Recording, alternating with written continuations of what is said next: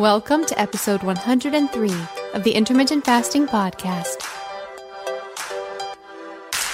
If you want to burn fat, gain energy, and enhance your health by changing when you eat, not what you eat, with no calorie counting, then this show is for you. I'm Melanie Avalon, author of What, When, Wine. Lose weight and feel great with paleo-style meals, intermittent fasting, and wine. And I'm here with my co-host, Gin Stephens, author of Delay, Don't Deny, Living an Intermittent Fasting Lifestyle. For more on us, check out i f podcast dot com, melanie avalon dot com, and jen stevens dot com. Please remember, the thoughts and opinions on this podcast do not constitute medical advice or treatment. So, pour yourself a cup of black coffee, a mug of tea, or even a glass of wine if it's that time, and get ready for the Intermittent Fasting Podcast. One more thing before we jump in. Did you know that common ingredients found in skincare and makeup products can actually disrupt your endocrine system? These endocrine disruptors are a silent threat that can have significant impact on your health, including something that is very important to me, fertility. Your skin is your body's largest organ, and what you put on it matters. Endocrine disruptors are chemicals that interfere with the natural hormonal communication in the body. It also matters during pregnancy, and that's one of the reasons I pay close attention to what I put on my skin while being pregnant. Studies have shown that exposure to endocrine disruptors can affect both male and female fertility. For women, these disruptors can lead to irregular menstrual cycles, ovulation issues, and even polycystic ovarian syndrome, or P C O S. In men, they can reduce sperm quality and quantity, making it even more challenging to conceive. But it's not just about fertility. When it comes to fat loss, one of the reasons that endocrine disruptors can get in the way of fat loss is because a lot of our toxins are actually stored in our fat. It's a way that our bodies protect us from those toxins. These toxic compounds can even work synergistically, amplifying their harmful effects and making it that much harder to shed unwanted body fat.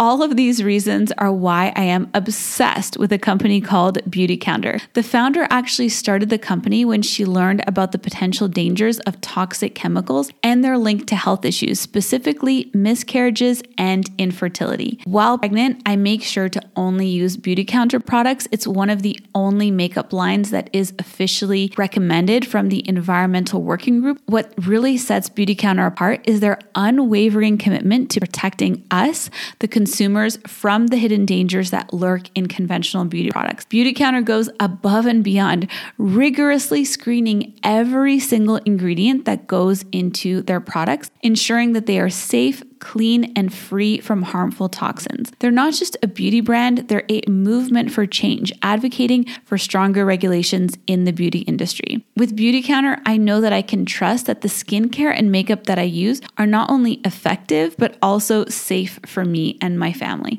They have skincare lines for every skin type, as well as so many other incredible products. I absolutely love their overnight resurfacing peel. It's my favorite way to get anti-aging benefits in a skincare product. The makeup is absolutely amazing. I have tried alternative beauty products in the past and none of them truly performed. But with Beautycounter, the foundation is so amazing. It makes me feel like my skin can breathe and it looks so dewy and beautiful. You can shop with me at beautycounter dot com slash Vanessa Spina. New customers can use the code clean for all twenty for twenty percent off their first order. beautycounter dot com slash Vanessa Spina. All right, friends, now back to the show.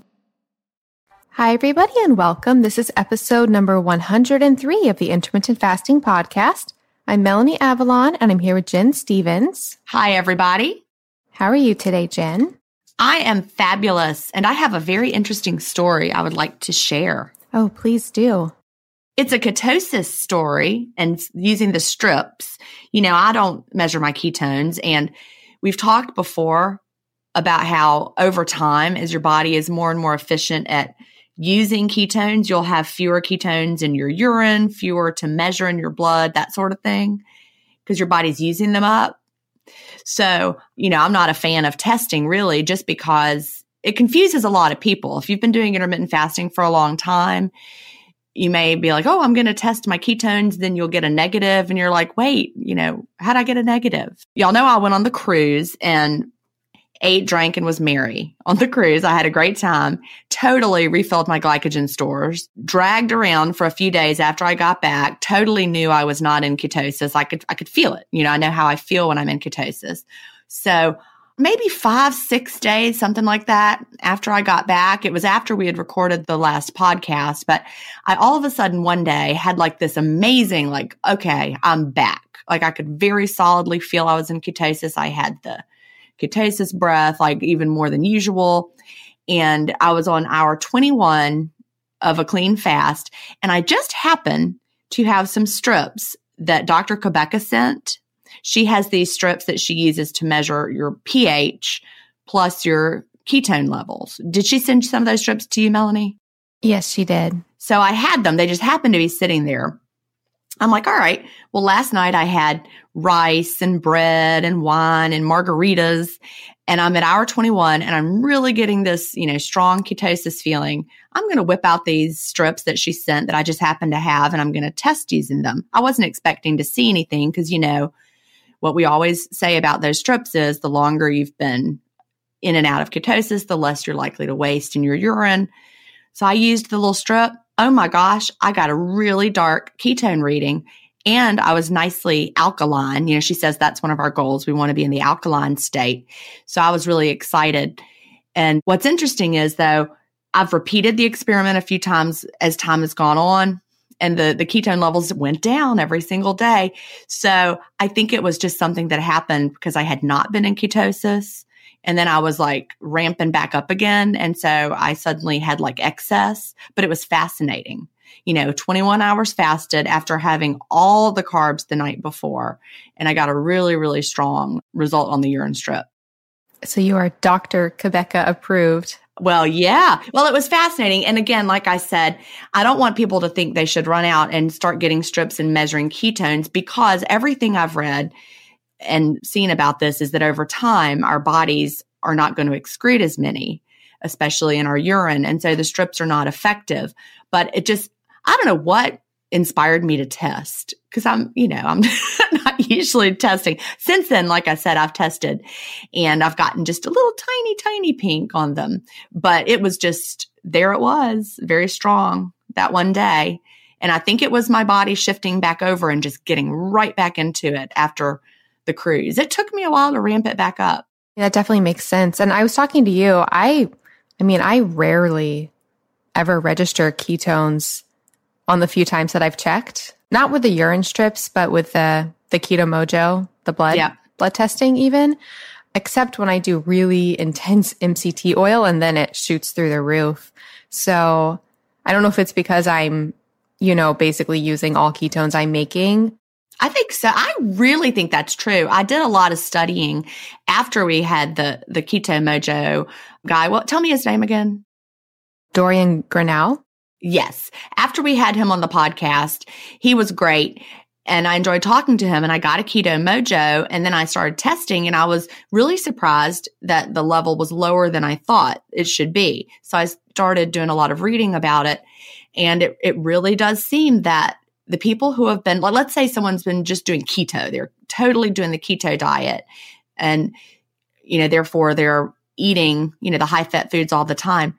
They find their blood ketones go down over time.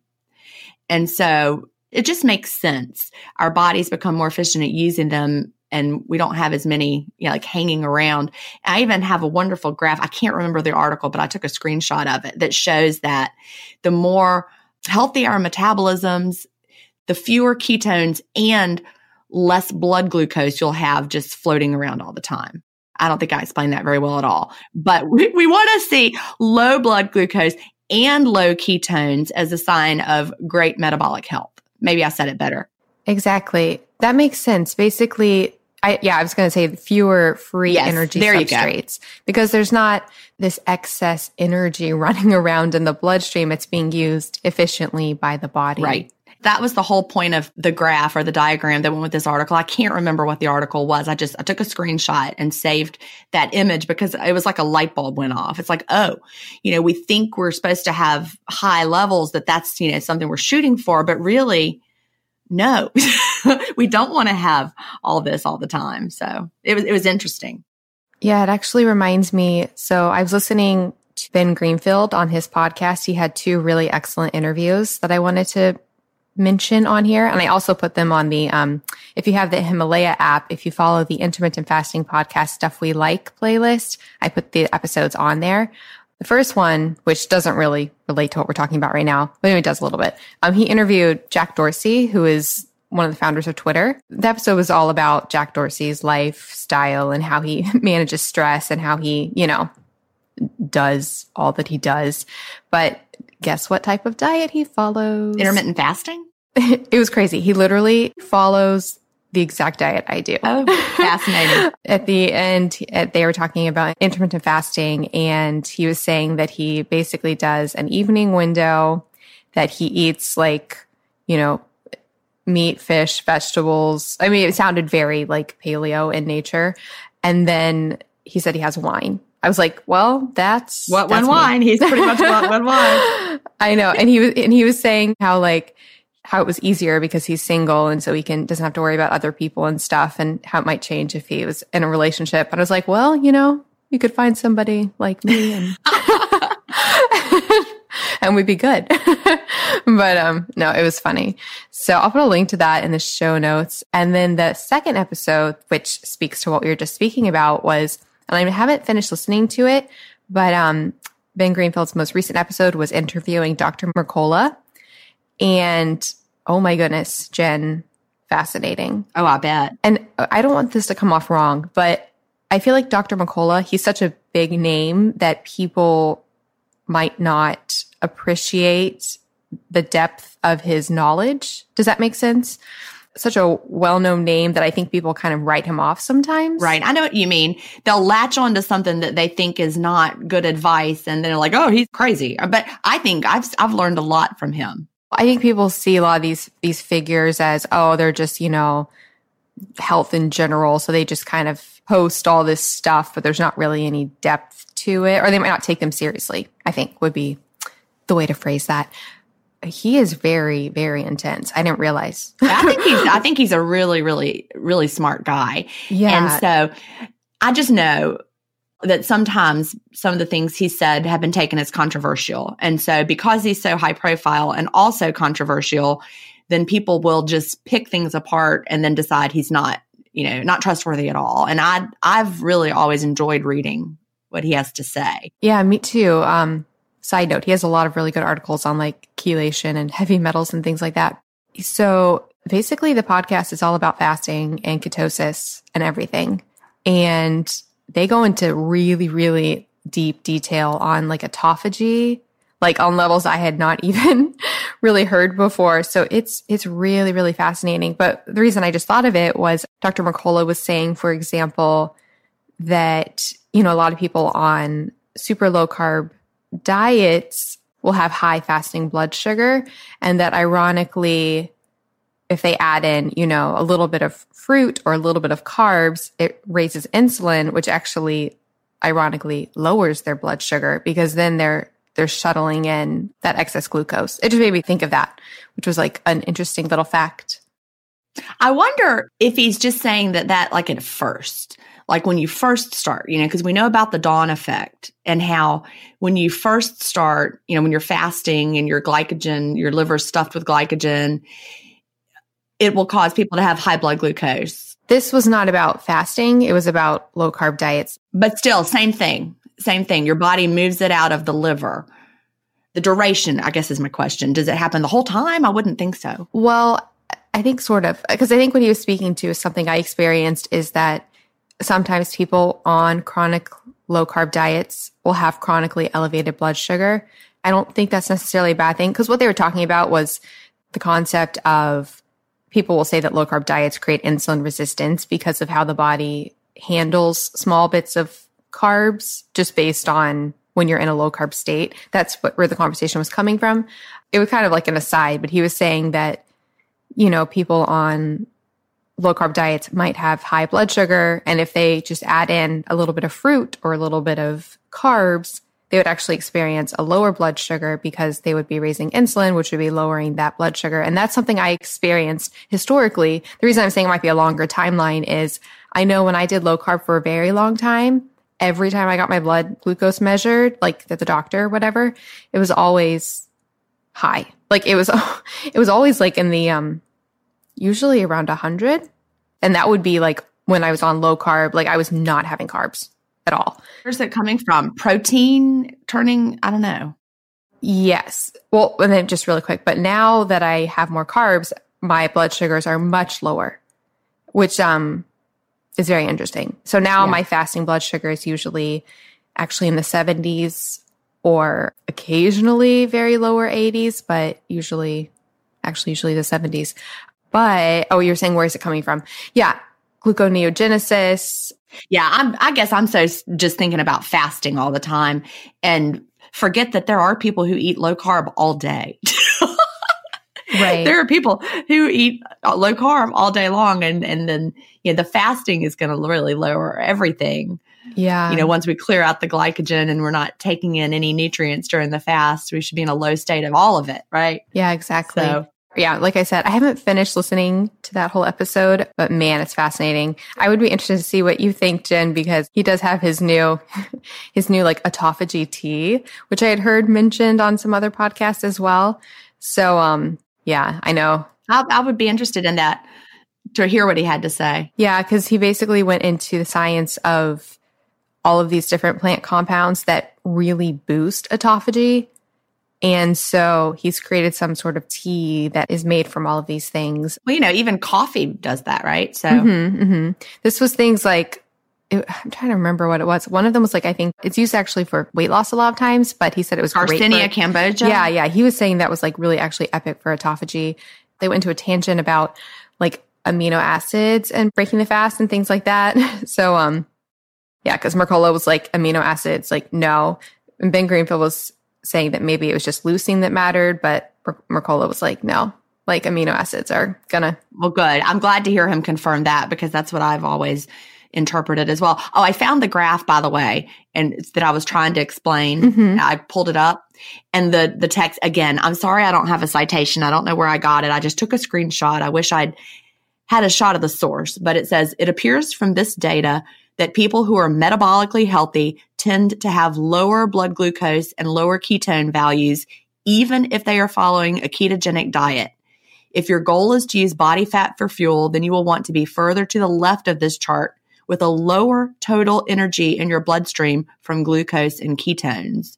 And so the left of the chart was low levels of the blood glucose and low levels of ketones.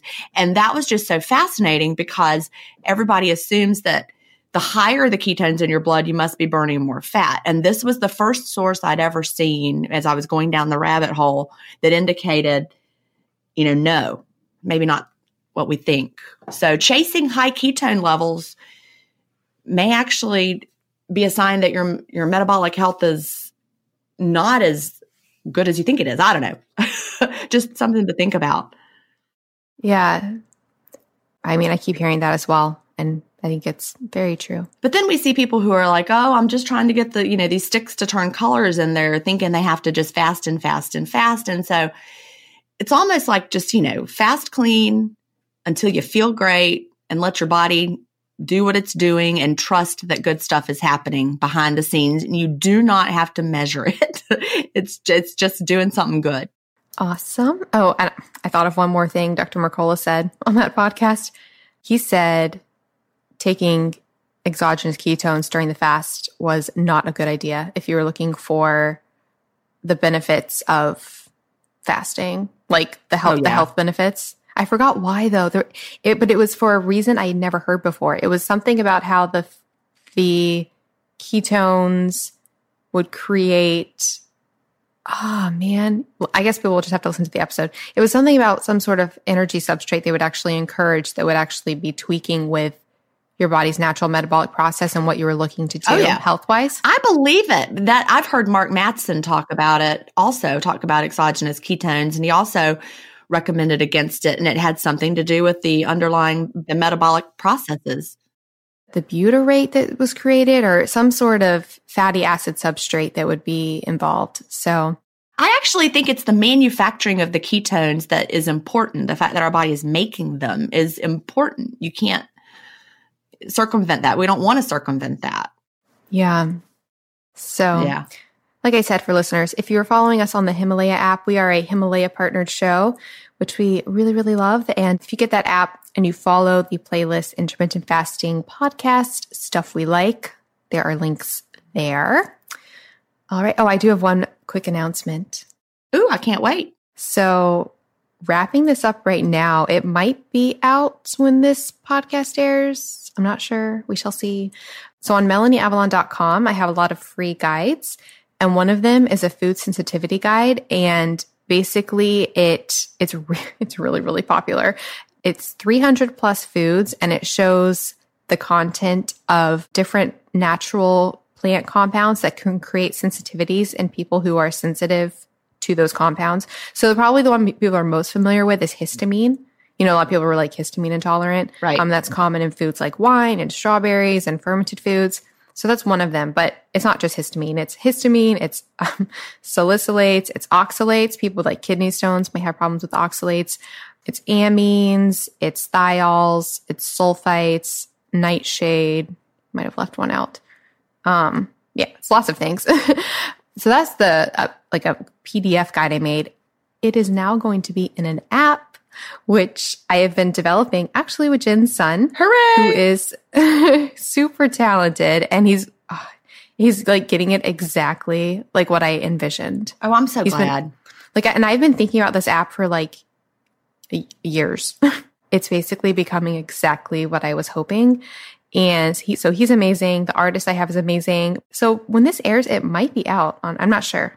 It'll be around this time. Um, so it'll be on iTunes, like, you know, in the iTunes store, the app store. That's really exciting. I think it's going to be really, really helpful. It's funny. Um, so the other day I was talking with a friend, and he just recently got diagnosed with kidney stones. And he was like, yeah, and there, there are these things called oxalates, and now I can't eat oxalates. He was like, what are oxalates? Like, he was like, who knew? And I was like, oh my goodness, Melanie that's what knew. My app does. And I like, I like pulled up the, the prototype that we were working with, and I was like, this is exactly what my app will help you with. And he was like, oh my goodness, I need this app. Oh yeah. So, I mean, that's just oxalates. So yeah, it, it shows everything basically.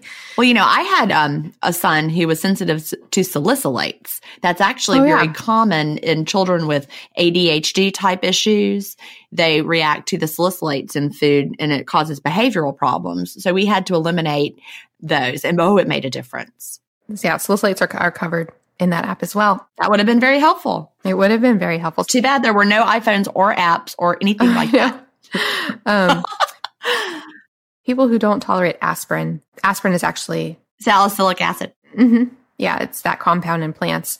You can also do things like make your own lists, and it's just really, really easy to quickly look up foods, and you can kind of be your own detective and try to figure out, you know, if you know that, oh, I react to these foods, you could see what they are high in and maybe look for trends.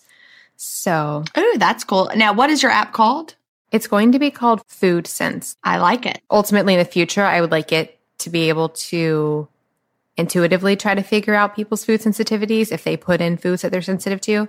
So down the road, that's what I would like it to do. But right as of right now, it's basically like a searchable catalog, but I, I keep using it, I, like the prototype of it.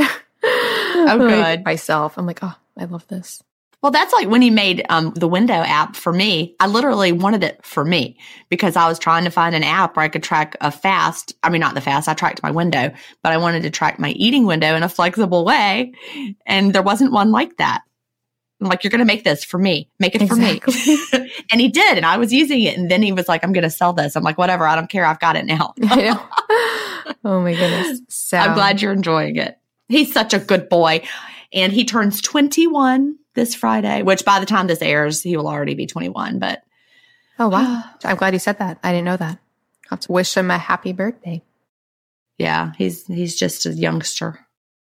All right. Shall we jump into the questions for today? We talked, yeah, but talked we about, talked a lot. about a lot of good we fasting have. stuff, we have. though, you know, a lot of science so far. All right. So our first question comes from Katie, and the subject is espresso. And Katie says, "Hi, Gin and Melanie. Love your podcast. I listen to it every morning while I'm getting ready for my day, and I find it very motivating.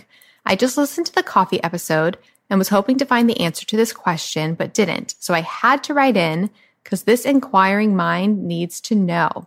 I track my carbs in an app called Carb Manager. One of my favorite things is an iced Americano from Starbucks with a splash of heavy cream.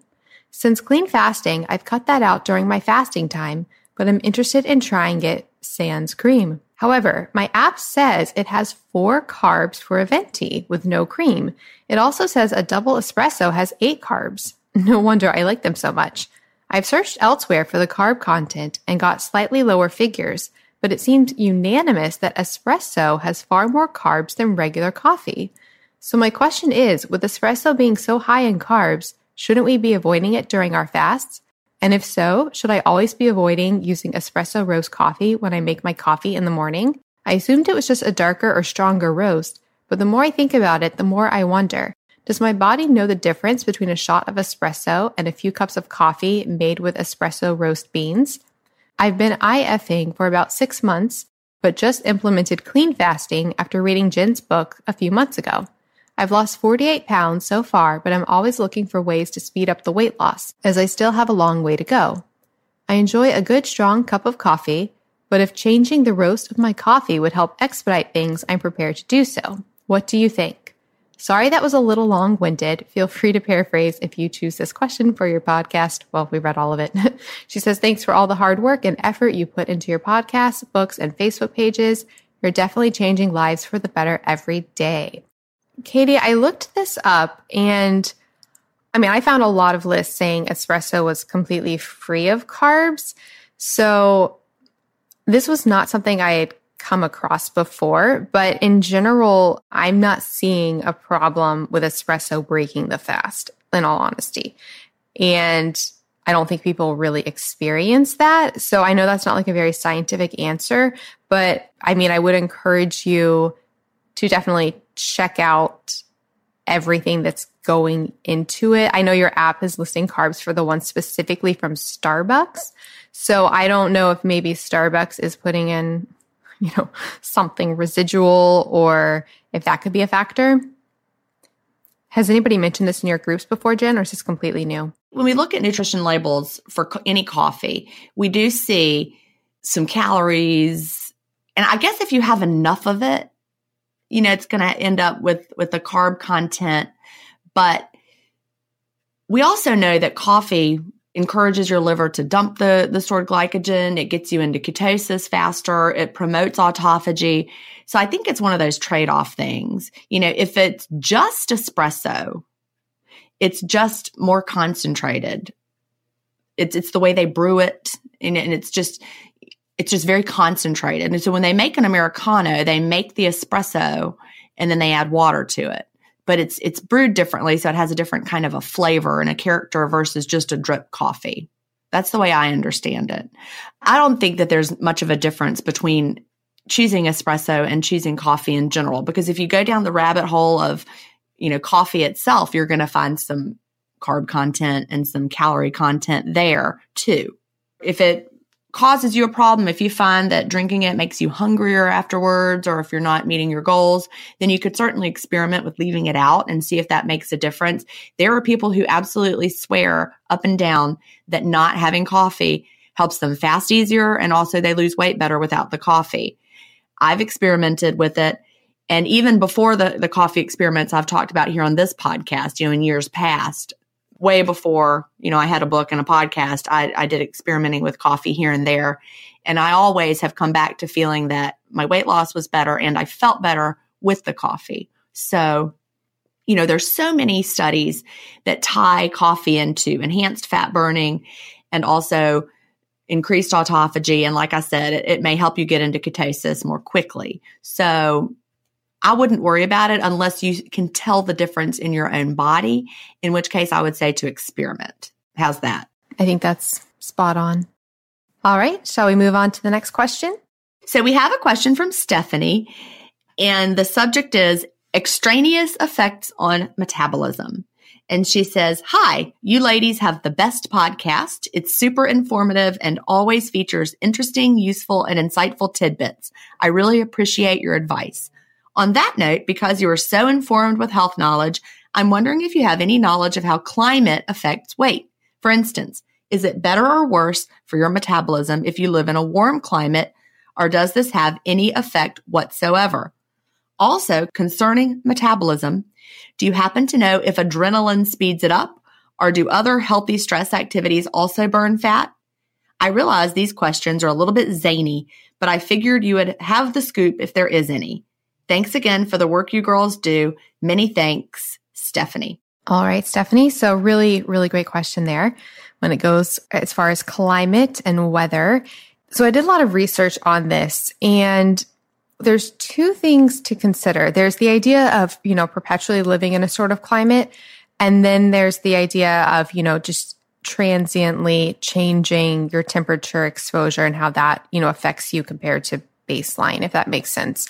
Because I think in general, living in a certain climate long term would encourage a sort of body type to support that climate compared to like being used to one sort of temperature and then temporarily changing the temperature. So what I mean by that is, you know, if we're looking at like populations that that live long term in like the Arctic, you know, they're probably going to be carry more fat, to, you know, to keep their body warm compared to like people living in the tropics. They're oftentimes leaner.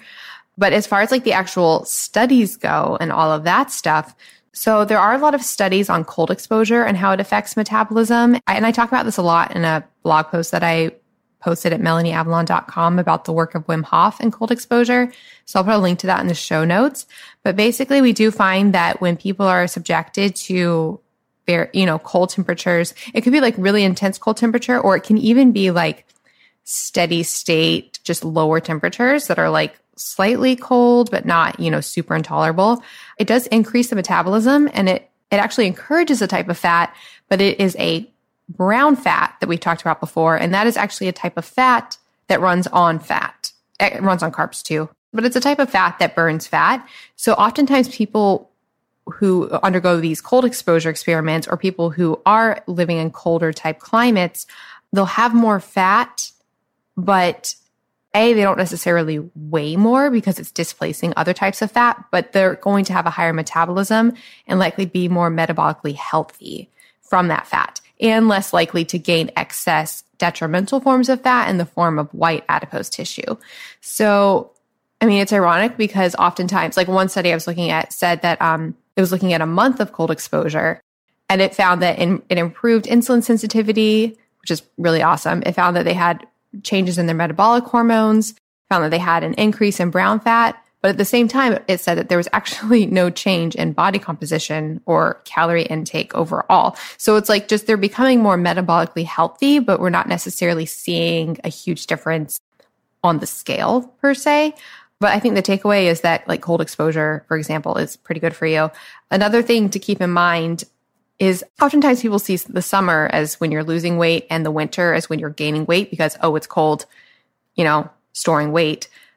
When actually, if you're looking at it from a seasonal perspective, when we are in the summer, that's when our body is more likely to be putting on the fat in preparation for the winter. And then in the winter, we have the more fat and we're actually burning that fat. I mean, it's a little bit different now because we live in such air-conditioned environments, but it's kind of backwards from what I think a lot of people might think right at the front. Even Ben Greenfield was talking about on another recent podcast, he was saying, I don't remember which one, it, which interview it was, but he was saying that, for example, during the summer, we actually experience higher levels of mTOR, which is going to encourage putting on fat and muscle in preparation for the winter. And in the winter, we experience higher levels of A M P K, which actually encourages more burning of that fat that we stored in the summer. So long story short, climate and temperature, yes, definitely affects our body weight, definitely affects how we use fat. In general, being cold is going to encourage fat burning and using fat as a substrate, whereas being warm is most likely going to encourage possibly putting on fat in preparation for the cold. Yeah, there's a lot there. I think in general, the takeaway is that your overall diet is pretty key regardless of the temperature or the exposure. Like, I don't think you can temperature yourself. You know, we say that you right. can't, you can, it's funny. You know, we say, we will say that um, you can't exercise your way out of a bad diet. Yeah. I don't think you can temperature yourself out of a bad diet, right? Or temperature yourself out of, you know, food choices that aren't serving you. The overall picture is likely more important, but you can definitely, you know, I think it's good to have a, an awareness of seasonal eating and how cl- the climate and temperature affects your metabolism, how your body's processing fuel, and all the things. So that's my thoughts on climate. What are your thoughts on climate and weather? You covered the research pretty well. Some of them were the exact same things that I had planned to say. So for me, one thing that's interesting, this goes back to what you said about food choices. I tend to gravitate towards different foods in the winter. And maybe this is why, you know, people may tend to put on weight in the winter. Of course, we're not as active if it's cold, but I tend to gravitate towards heavier foods in the winter, whereas in the summer, I tend to gravitate towards lighter foods. And so I always have had a little bit of winter, not weight gain, but I feel a little puffier in the winter, and then I lean out a little bit in the summer. You know, even now, not that I'm gaining weight over the winter, but I could just, you know, oh, there's a little, my jeans are not as after the after the holidays even too. But I think it's a lot of the foods we may choose to eat. The foods that appeal, I know to me, are different. So that's just something to keep in mind. I don't know that I really added anything to that conversation, but there you go. No, I mean, that's really important. I didn't, yeah, I didn't even mention that. I think that's huge as well. I don't even want to eat like a salad or the cold, watery vegetable type foods in the winter. Yeah. Like I, I don't want them at all. You know, I'm, I'm wanting to eat, you know, big, hearty, substantial things. That's just what I'm drawn to. Whereas, as you know, and when it starts to warm up, I want to drink a little kombucha and have a little guacamole and maybe some fruit. Exactly. It's different. And I, I do think seasonal eating, I do think it's probably best for us in general to eat, you know, seasonally, which we don't really, sometimes we don't do as much anymore just because of the perpetual nature of our food supply system. Right. Yeah. And then, so Stephanie's question about adrenaline. Well, there are many things that do affect our metabolic rate. And yes, you know, adrenaline is, is something that's released when we're um, under stress. You know, we have the whole fight or flight response to something. And, you know, yeah, that may give you a little jolt of your metabolic rate. But again, as Melanie was saying, with the cold temperature, it's not one of those things that you're going to want to manipulate on purpose. You know, during the fast, there are all sorts of counter-regulatory hormones that our bodies upregulate, and they do tend to give us a, a slightly raised metabolism during the fast, and that's what, what we like. That's one of the benefits of the fasting time. And so, you know, the research has shown us that. So we really can't do anything to like say, oh, I'm going to raise my adrenaline and raise my metabolism. But just know that while you're fasting, these good things are happening in your body. Yes. I know you're going to have a lot of science to add to this one. I, I do. So it's kind of ironic because in the short term, the release of adrenaline actually does everything you would want in a way to burn fat. It lowers appetite, increases your metabolism. And that's because it, it's prepping your body, like like Jen said, the fight or flight mode to respond to, you know, something that requires energy at that moment intensely. So if you're in a situation where you're having a lot of adrenaline, your body's not going to want to deal with eating. It's going to want to run off of energy it already has. So appetite's going to drop. You're going to have an increase of metabolism. So you think it'd be really, really great in general for, you know, burning fat and everything. The problem is that we often have this stress response mobilized in our current world all the time, you know, so it's like we get these chronic stressors and we're, we're responding right. to the, you know, traffic and our interpretations of things. And we're having this constant acute stress. And ironically, while in the short term, it can increase fat burning and lower appetite, in the long term, it can create downstream hormones that your, I mean, your body wants to compensate for using those calories. So in the long term, it can lead to increased weight gain. Right. So basically, we don't want to live in a constant state of adrenaline because it's going to make our body do counter mechanisms to make up for that chronic stress. It's a balance. Yeah, exactly. So like it can lead to, you know, overconsumption of foods later, especially if they're, you know, super palatable. So you don't want to be relying on stress hormones to burn fat in the long term. Right. I did find a really interesting study though, Jen, and it was looking at how many calories were burned from the adrenaline released while watching horror movies. Oh, that's interesting. So basically they had people watch like ninety minutes of different horror movies and they tested them to see how many calories they burned. I think the average was around one hundred thirteen calories burned. That was an increase, as you're saying, it mm-hmm. was an increase in one hundred thirteen over baseline? Yeah, from watching the movie. But then again, you don't want to do that all the time or it's going to freak your body out. I know. You know, if you watch them all every day, there's like a balance. I was just using this as an example of the calories that are... No, but that, that goes back to your other point about don't you don't want it to be chronic. Like if we were living in The Walking Dead. Exactly. I wish The Walking Dead was on here. What was the movie? So the movie that burned the most calories was The Shining. It burned one hundred eighty-four calories. Jaws burned on one hundred sixty-one. The Exorcist burned one hundred fifty-eight. Alien, one hundred fifty-two. Saw, one hundred thirty-three. Nightmare on Elm Street, one hundred eighteen. Paranormal Activity. I thought Paranormal Activity would be like at the top. But it was one eleven, Blair Witch Project one oh five, Texas Chainsaw Massacre one oh seven. Yes, The Shining. Can I tell you a story about that from when I was a little girl? Mm-hmm. I mean, I probably was a teenager even. I don't think I was a little girl, but the commercials would come on T V for that movie. And like, I would be too scared to just watch the commercials and it would give me nightmares. Just the commercial for The Shining. He's like running through the hedges or something. And I'm like, oh my God, I'm going to die. Just watching the commercial. So I believe it. I'm like, have adrenaline rush just now thinking about it. That book is amazing. I've read the book. The book didn't didn't make me as scared as that visual. Good Times with Stephen King. Yeah, that's great. I love that research. That's fun. But no, we're not recommending that you do this because there's going to come a point when your body might view it as start viewing it as chronic stress.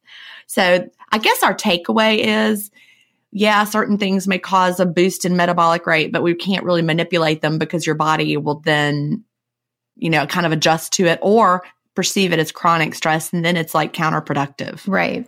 So just live your best life. Live your best life. Yep, exactly. Yep. Fast, eat, repeat. All right. So our next question comes from May. The subject is those last stubborn pounds. And May says, hi, I'm a forty-three-year-old mom of three who works night shifts as an E R doctor. I decided to do keto slash I F back in December of two thousand seventeen for the weight and the damage I did to myself via the H C G diet. I lost the first forty pounds pretty quickly, but since April, I've been fluctuating up and down five pounds. If I extend my fast past twenty-four hours, I lose them only to gain them back once I resume eating. It doesn't even matter that I stopped doing keto as of last July after reading Delay, Don't Deny. I feel like I'm in maintenance, but I have twenty-five pounds to go. Any insight on how to break through my plateau? I found that rigorous exercise is inflammatory for me at this time and will either cause me to get ill or injured. I really love your books, ladies, and I've pre-ordered your What, When, Wine Audible, Melanie, and I can't wait to hear it. Thanks for your support. So yeah, this is a little bit of an older question because What, When, Wine is now available. Yep. It is October of two thousand seventeen. This has been oh, wow. in the hopper for a while, and it finally made it to the stop. Sorry, May. So, guys, if your if your question hasn't been answered, there is a chance.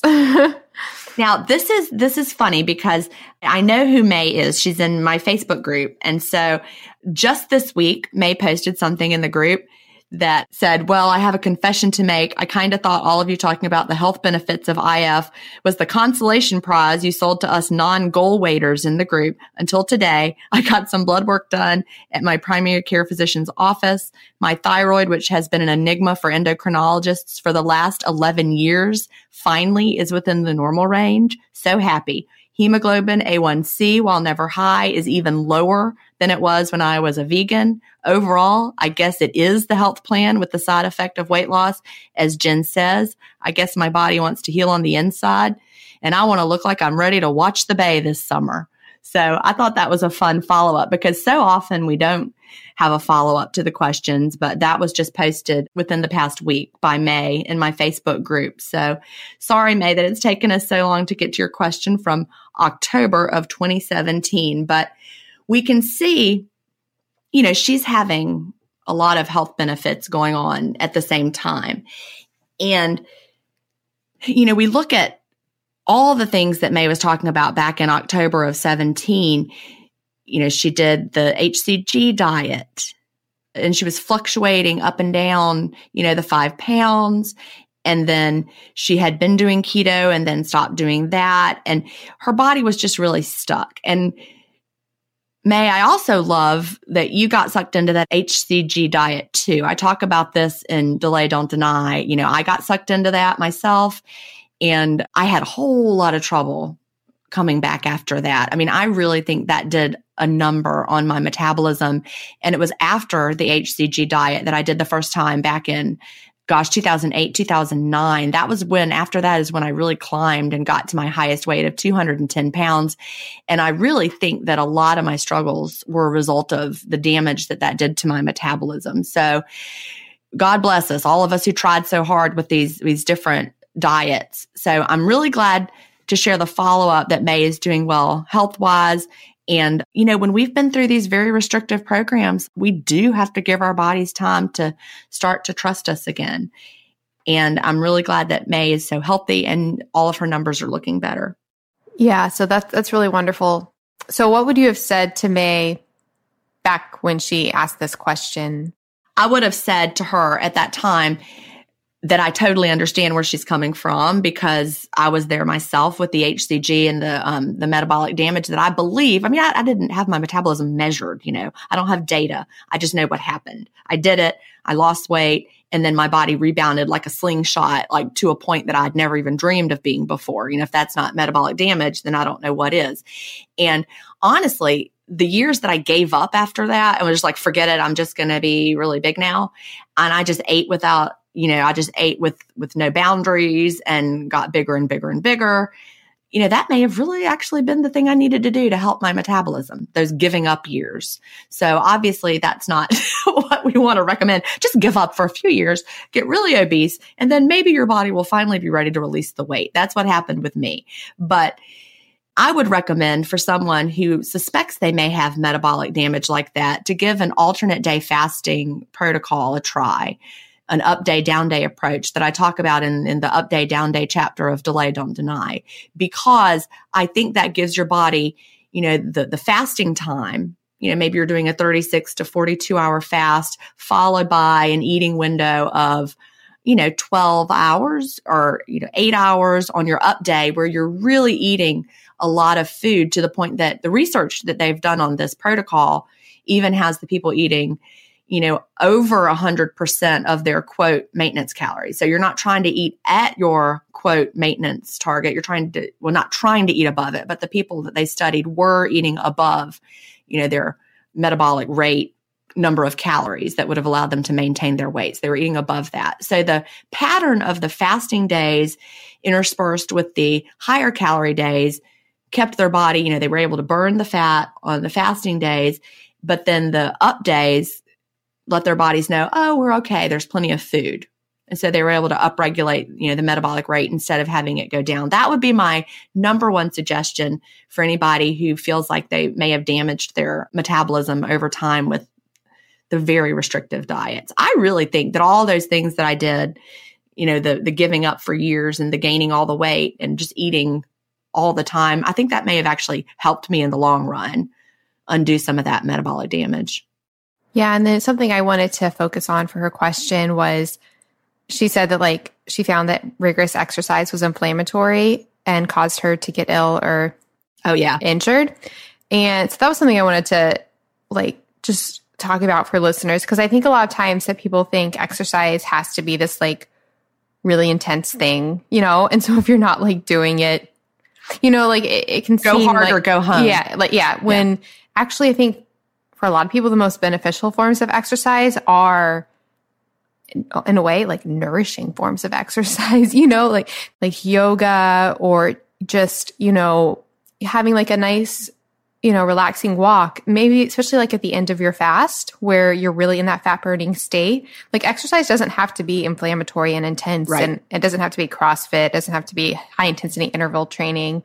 It can be just, you know, movement throughout the day and just encouraging more movement and lifting heavy things, you know, just naturally in life. And so I think people write that off as like not, quote, exercise, when actually that could help you in a way burn through those last stubborn pounds, because it, it's not going to necessarily create like an intense, panicky, like we're talking about chronic stress. It might not create that rebound or that um, compensatory effect in your body trying to recover from the, the acute stress of exercise if you can do it in a more, you know, gentle way for your body. Exactly. And, you know, it is a stress, and it can be one of those stresses that freaks your body out. And especially if you've been doing this hard, hard dieting and now you're doing this hard, hard exercise, your body's like, oh my God, we had a famine and a war and now we're running to escape. And then it just, it's not a good state to be in.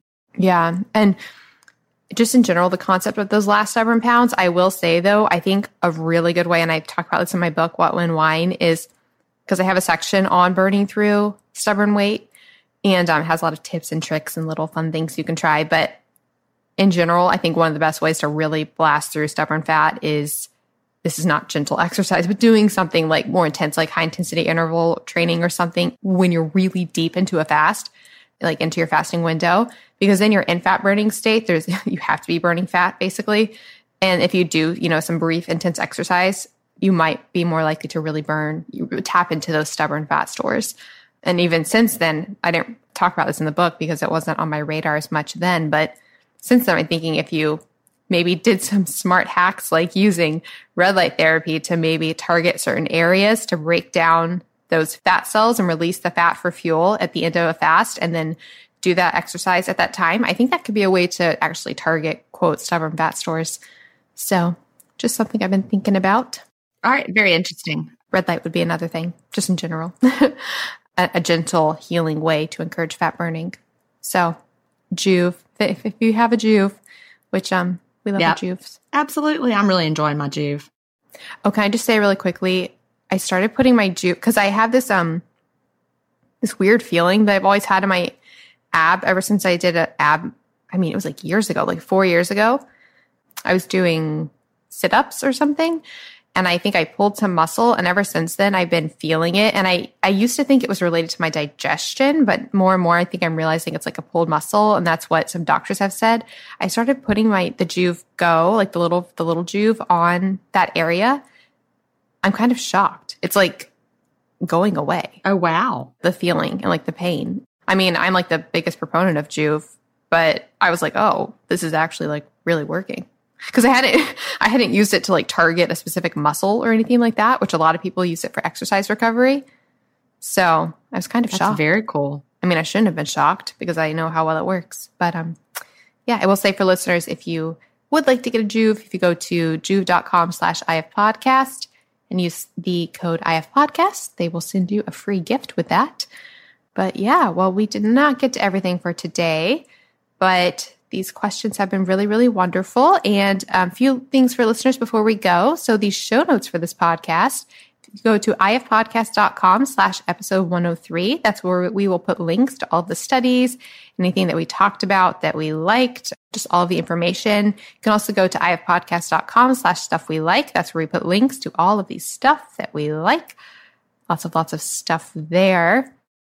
Real quick, Melanie, I think I've just figured out that that date of October of seventeen from May's question is wrong. I think that was October of eighteen. Instead, it says seventeen on the date, but that doesn't make any sense unless she time traveled, because she was talking about December of twenty seventeen, and she wouldn't be talking about doing keto and I F in December of seventeen on a question she submitted oh. in October of seventeen. So I think we have a typo. So y'all, I think then instead of being a question from October of twenty seventeen, it's a question from October of twenty eighteen.